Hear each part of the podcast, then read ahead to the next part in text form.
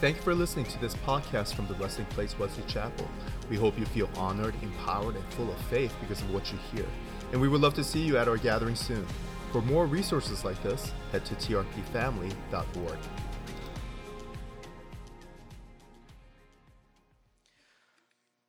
You know, in recent weeks, our senior leader Caleb has uh, been preaching, has preached uh, Father's Solution sermon series. So if you have not gone on our website and checked out the podcast, eh, I'm actually very proud of our website.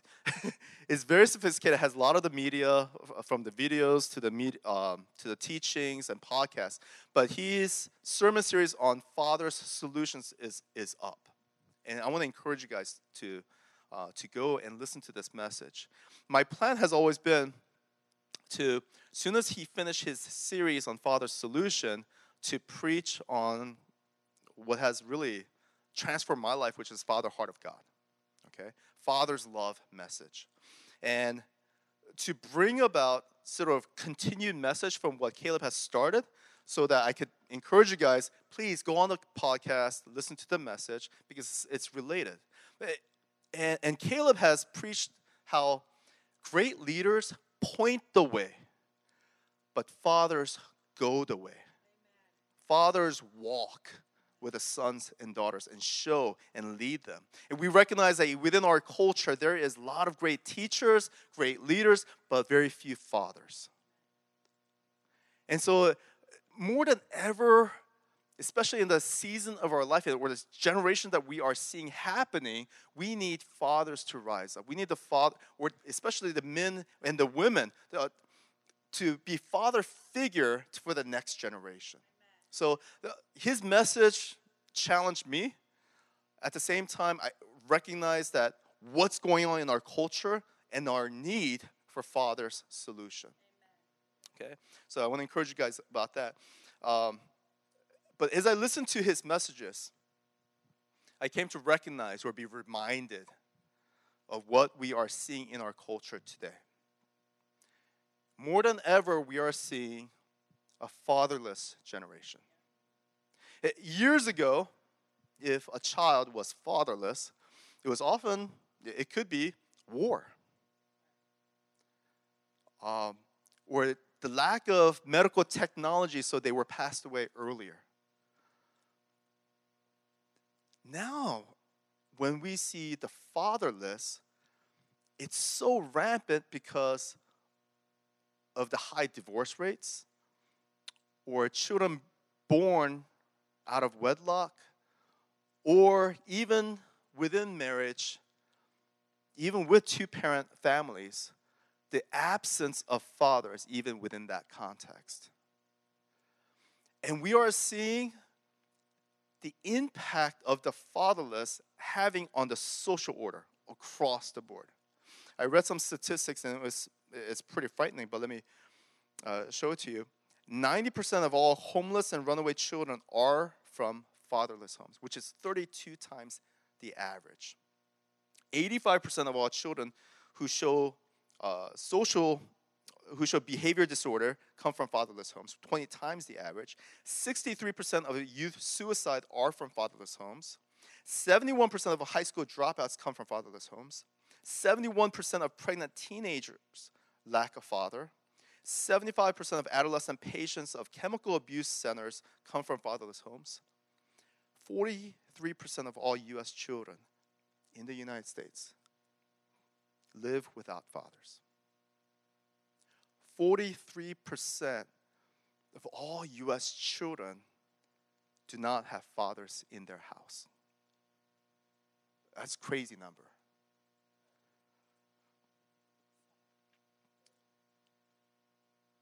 It, it, there's a whole longer list I did not read for you, but it's extensive.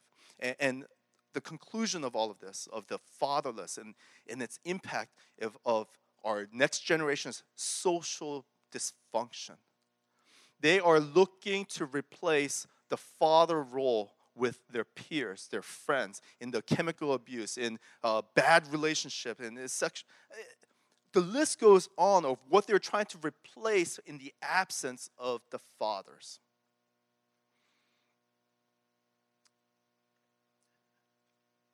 I think that we can recognize that we have a problem in our culture. But if we fail to recognize the impact of the fathers, what we fail to recognize is the impact of the fatherless in our spiritual walk. Impact of the fatherless in our spiritual walk because way we see our earthly fathers is often how we relate to how we see our heavenly father. So if you have a broken home and you grew up fathers, you may have an orphan spirit. You may have a dysfunctional view of your father or heavenly father view. Brokenness begets brokenness. And there's just been generations of generations of brokenness where fathers having children and they teach what they know, which is brokenness. When I think of how did this all begin? How did this dysfunction of the fatherless begin? I look at rewind all the way back to Genesis 3 of the earliest fall. Let, let me consider when the devil tempted mankind, he first made them forget their identity and forget God's word. Two things forget their identity and forget God's word. But consider how the devil made them forget their identity. It's very interesting. Uh, Genesis uh, 126. Before God created, he had a plan. What was his plan? He's, God said, Let us make man in our image, in our likeness. Let them rule over the fish of the sea and the birds of the air, over the livestock of all the earth, and over all the creatures that move along the ground. So God, so that was a plan, and then he executed. So God created man in his own image. In the image of God, he created him, male and female, he created them. God's plan from the very beginning was to have children in his own image, in his own likeness, and to create a kingdom and to give it to them as his inheritance. The entire Genesis account of God's plan was in inheritance language. That's what fathers are about. They pr- create, they provide, and then they give it away to their children.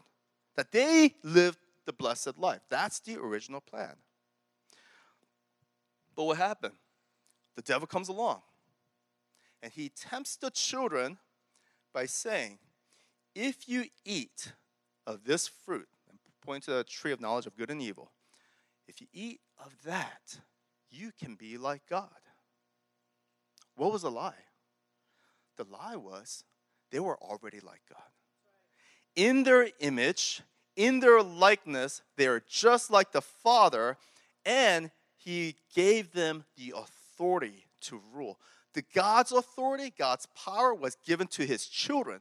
They had already received that inheritance as children. They were already like God in every way, as God planned them. The bait was the question if you eat, you can be like God. It's interesting because some words can just be left and plants a seed to manipulate the mind. The fact is, they were already, Jesus, Adam and Eve were already like God, but in leaving out a temptation that you can be like God, they made them question, I guess I'm not like God. Right? Why would he say I can be like God if I'm already like God? There wouldn't be no any temptation. But that's the draw. He is a deceiver.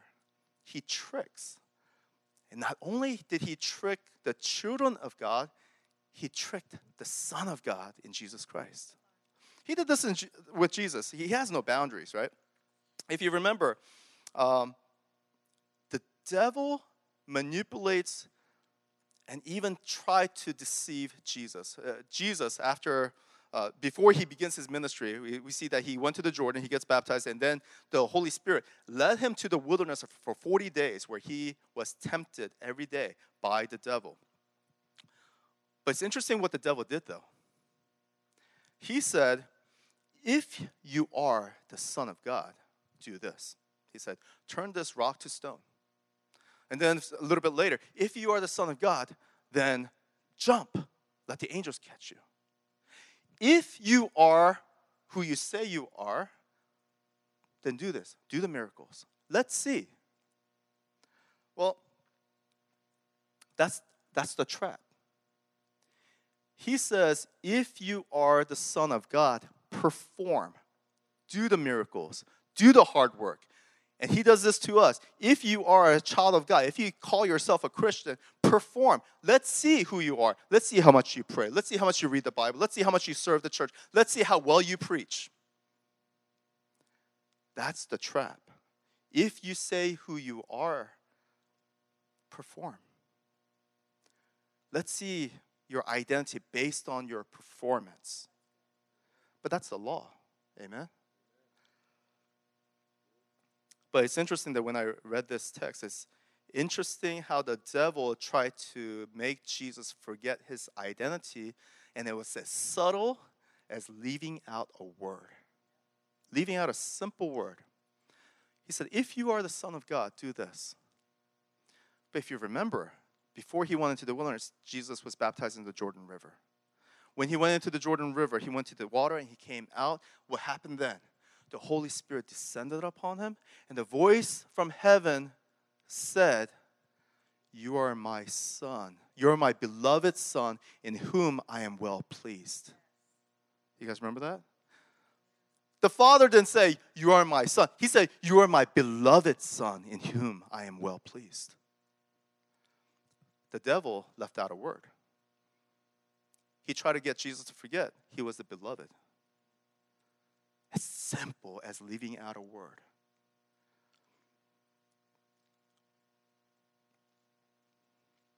The Son, knowing the Father's love, reminded of his love, knowing that he was the Father's beloved, knew that he could conquer the world, knew that he could go into the ministry and, and suffer and, and, and have the obstacles and the oppositions of all kinds of the religious because he was the beloved.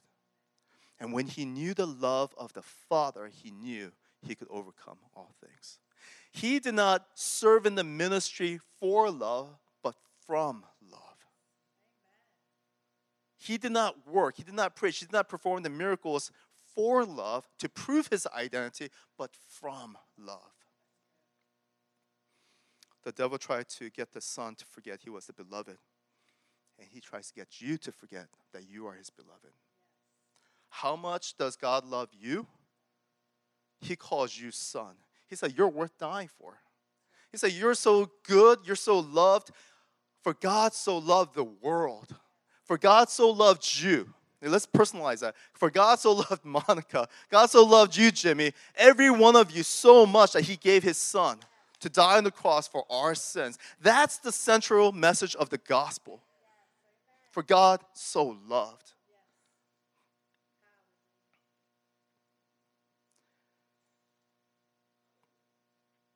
But the devil tries to get the son and the daughters to forget that we are his beloved. Because we sometimes hear the shaming words when he says, You call yourself a Christian. I know what you did last night. I know where you've been. I know what you watched. You think you can fool others when you come to church. I know you don't pray. I know you don't read the Bible. He comes with accusing words, makes us question who we are, makes us question our faith that we are sons or daughters at all. And sometimes we fall to that accusations and the lies. The tactic that he used on Eve he used on Jesus, and He will use on us. But the question is do you know that you are loved? Do you know God loves you? Because if you know that, that will secure you. You wouldn't need to perform if you know the security of the love of the Father. So, do you know how much you're loved? Not theoretically, not just memorizing the scripture. Okay, I'm not talking about the stuff here. Do you know it here? You know, when I was in college, I, I didn't get saved until the fall of 1992. I was 21 years old, and I had my BC days. It, it wasn't perfect. but I remember when my friends shared the gospel with me, he talked about hell. And I remember thinking, if there is a hell, I deserved it. Because I knew, I was honest with myself, I deserved hell. I didn't deserve heaven. Of the stuff that I did, stuff that I put people through, I knew if there was a hell, I deserved it. And it was scary. But the good news in Jesus Christ was that he paid the price for anyone who believes. And he shared the gospel. And as I heard the gospel preached about this Son of God who came and died in my stead, and whoever believes will be, will be saved, and heaven can be had. When I received that message, I was like, that's me. I would take it, right? Because, man, I deserve hell, but he's willing to give it. I would take that. But here's what happened I had fear of God. I feared God because I looked at him as this holy God. I wasn't. And I revered him. I had great respect. In that, I feared. And, and the Bible is very clear fear of God is the beginning of wisdom, right? That's a good thing, right? But then my sister says, it's good that you have fear for God, but you should know his love. But I wondered, how do you love a God you can't see? And how can you receive his love? That was uh, the great mystery. How can we know God's love? And so I, I was challenged. I, but at the same time, I wonder how many people in the church come to church because of fear and reverence of God, but have no love. How many people were like me, who have great respect and fear of the heaven and hell, come to church trying to be righteous, but have no love? When I look at love, I believe love comes from relationship. Love comes from spending time and doing things with the one you love. I look at my wife, she's beautiful. I like spending time with her. So I love her based on my interaction, time spent, years together, sufferings together. That's love, that's commitment. I look at my children, same thing, interactions, time. But also, love comes from identity. She is my wife, I am her husband. Love is expected in such a covenant relationship. Love is not only expected, it's deserved from the identity of who we are. She is mine, I am hers. That's the identity. My children, they are my children. They come from my seed. They come from my DNA. They look like me. They act like me. My goodness, they are me, mini me. And I'm blessed by that. But hey, I love them from their birth, not because they performed well, but simply because they are my children. In the identity of who they are, I love them. So love comes from also identity. I want you to get this, church. We don't perform for love. From love, we act what is the appropriate response. When God created Adam and Eve from the very beginning, it was He was a father to them. He had a plan. Let us make man in our image. Let, let them rule over. Let let I'm going to go aside of what I prepared, but I think this is important. When people think, why did God create man? There's often two mythical answers that people give. And I say myth because I don't think it's correct. But uh, I want you to ponder why did God make Adam and Eve in the first place? Two most common answers, if I were to ask around, why do you think God created man? most two common answers is to worship him or to serve him. Two most common answers. But let's consider that. Did God in heaven with how many angels for all eternity, angels in angelic voices singing hallelujah, praise God, holy are you, great are you, and God's like, yep, yep, yep. Nope, I just need one more person to tell me how great I am. Did God make man for simply for his pleasure because he needed worshipers to tell him how great he is? No. God is not so insecure to create man for that purpose. I think out of response of who we are, we ought to, but that wasn't his reason why he created. So I don't think that's the right answer. What about for service? Did God, after six days of hard work, because he said, let there be, it was done. After six days, whew, I need a vacation. Did God say, I'm tired, I need workers, I need somebody to tend my estate, my you know kingdom. So let's make man to manage and facilitate. He wouldn't be all powerful. So I don't think God created man for sake of worship or service. So why? God who is love. God who is a source of love with the Father, Son, Holy Spirit pre existing before any creation, share perfect love for one another. And I imagine like a perfect family. I don't think Jesus even raises his voice at the Father, not like a teenager, right? perfect Father, Son, Holy Spirit relationship. And they had so much love. Out of the overflow of their love, they say, Let us have another made in our likeness, in our image and let them rule. The inheritance language. Let's build a kingdom, all right, with the most beautiful birds and animals and, and right, beautiful garden, and let them rule.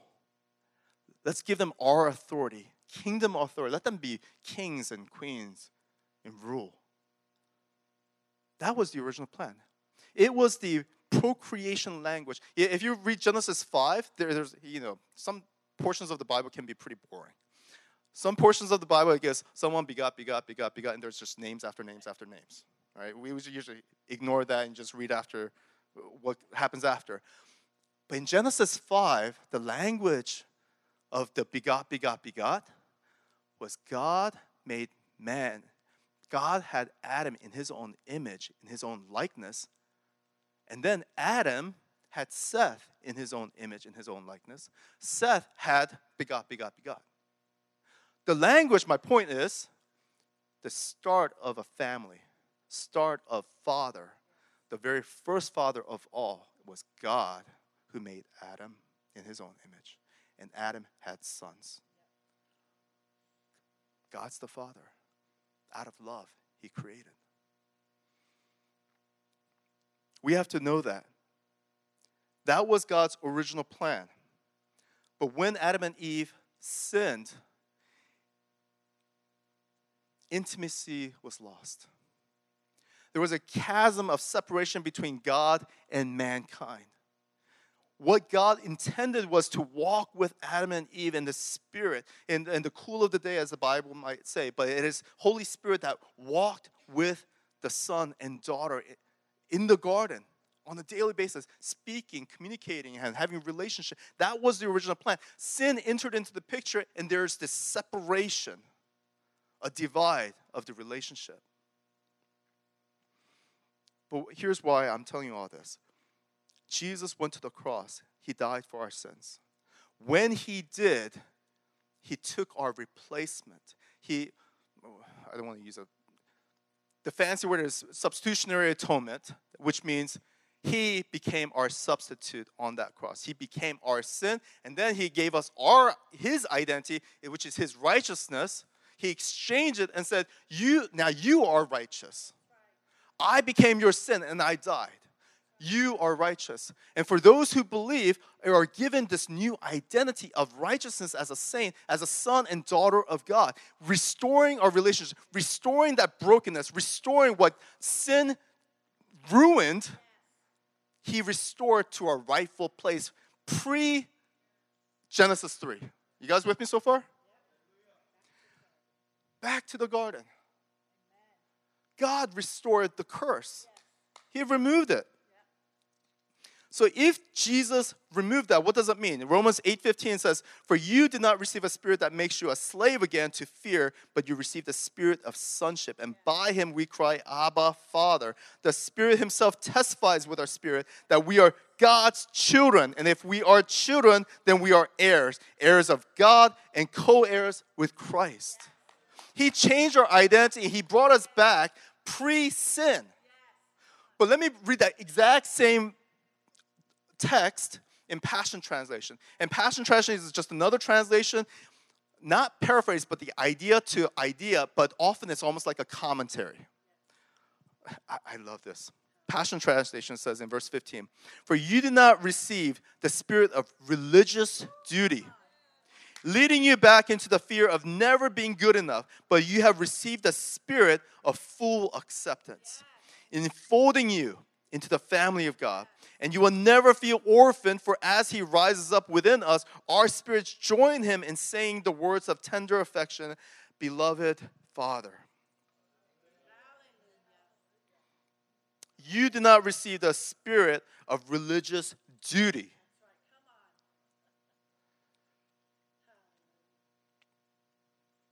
Meaning, you do not have to come to church to fulfill your religious duty. You should come because God is good and you have encountered his love and you out of your love you respond to our God who has restored our relationship as your sons and daughters of God himself. And from receiving his love, the truth and love, we are then transformed. Let me tell you, the religious wants to try to define their identity by what they do. But God's children define their identity by who their father is. Let me say that again. The religious try to define their identity by what they do. They fall to the trap of the accuser who says, perform. But God's people are defined by who their father is. Have you guys ever seen the movie Lion King? The classic one the, original. Oldie but a goodie. There's a scene and from the very beginning of that movie before even the Lion King pops up, is that scene. And there's a music that goes, na na na na, right? Something like that. That's pretty good? All right. Thank you. I, I got a I got applause on that one. And then all of a sudden, the animals, it's like a Noah's Ark scene. All the animals and, and then they turn and they're going to the Pride Rock. Okay? They go to the Pride Rock, and that monkey appears. He goes to the king. He goes to see his cub, newborn cub. He marks his forehead and then takes him into the edge of the Pride Rock, and then he raises up the cub. You guys remember the scene? I know it's been a long time. All right. He raises up that cub and the next scene is all the other animals in the kingdom bow down and they are worshiping that cub, right? Now, that cub is Simba, the prince, the future lion king. What did he do to deserve such worship? He was just born. He did nothing. He's just like, he's looking, right? He just appears, the monkey holds him up, and he receives worship. Why? Because who the Father is. His identity comes from the Father. It's the simple fact that his Father is the King and he is a prince. He did nothing to deserve it. He was just simply born and receives such honor. Identity comes from fathers. Our identity as God's sons and daughters does not come from what we do, but who our Father is. But do you know who does, who tries to work to gain their identity? Orphans. The fatherless. Those who feel their identity is not worth anything. They try to prove to the world that they are something and that they are someone. Orphans and fatherless tries to prove their value to the world by what they do. I had a friend um, I was a roommate with, and he told me he was an at one point in his life, his father put him up to a foster care system. Uh, I think the parents were separated. I didn't get the full details of what happened, but I know they were going through some t- tough times. They were separated, and at some point, the father said, "I can't deal with you anymore," and put up his, him and his brother to foster care. And he told me the difficulties he had, how he had a chip on the shoulder, he had anger problem, he had all these things. But, but a lot of the patterns of the fatherless, the orphans, they try to work really hard to show others that they are valuable, that they ought to be wanted, they ought to be appreciated, right? So they're more competitive, they're hard workers. Uh, what the world may define as valuable, they work really hard to attain. So that, oh, you're missing out. That's what they want others to think. I, you wish you had a son like me.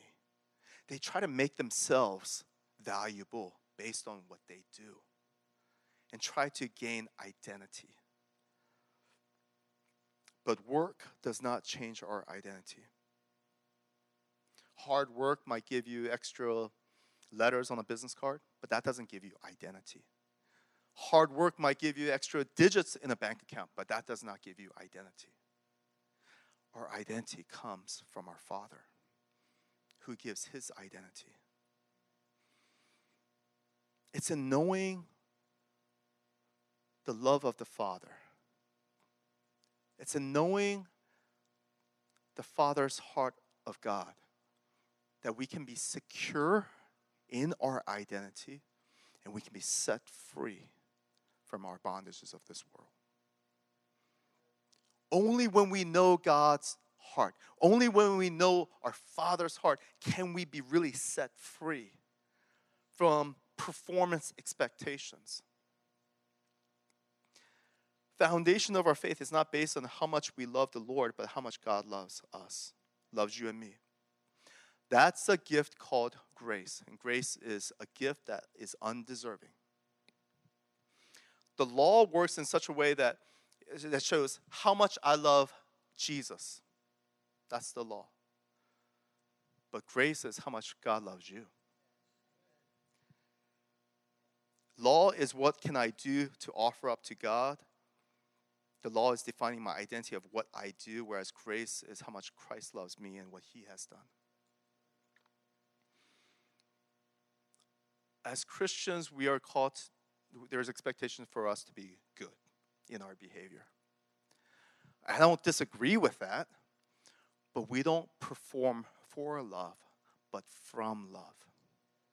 We don't perform to be good to earn the Father's love.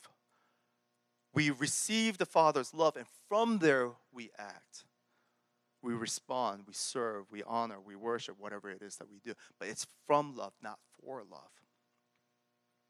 I'm convinced that there are people who believe that we ought to, and, and a lot of churches and a lot of messages, and um, don't get me wrong, I was one of them, where the messages are geared towards behavior modification. Okay? Here, let's correct our bad behaviors. But I'm also convinced more now than ever in my life that if we know the Father's love, behavior will be corrected. One example there's a story in the Bible that says a young rich ruler went to Jesus and he said, What must I do to inherit the kingdom of God? Jesus told him, Sell everything. He told him what to do, but the man walked away sad because he could not do what he was told to do. Zacchaeus was another rich guy. He was a tax collector. The people hated him. He heard Jesus was coming. He climbs up a tree just to see, and Jesus acknowledged him, say, Zacchaeus, I need, to, I need a place to stay. And he showed grace, showed affection to this unwanted man and says, Zacchaeus, I'm going to spend time with you. He throws a party. Jesus spends time with him. Jesus never told him what to do give away, sell your possessions. But Zacchaeus, in responding to the love of Jesus, was never told what to do, but he said, I will give my possessions away. And if anyone I've cheated, I'll give four times amount. He was never told what to do, but he did it anyways. Because he received the love of God. When we experience the love of God, we respond appropriately. Our response isn't law, it's thinking this is what I have to do to please God. But it's a response man, I love God. He loves me so much. How can I not do the right thing? How can I not give Him? How can I not praise Him? He's so good. That that's the truth. And if you ever hear me talk about the love of Father and I use Jesus as synonymous, I do so because the Bible is very clear that Jesus is the exact representation of the Father God, right? He is a perfect representation. Hebrews 1 3 writes that the Son is a radiance of God's glory and the exact representation of his being. And Jesus throughout said, If you've seen me, you've seen the Father. He's a perfect representation of the Father. When we encounter Jesus, when we encounter and know the Father's love, our life will be changed. But it has to hit here, not here. Too often we know the knowledge, but not the heart. That relationship, that love comes from spending time and knowing your identity.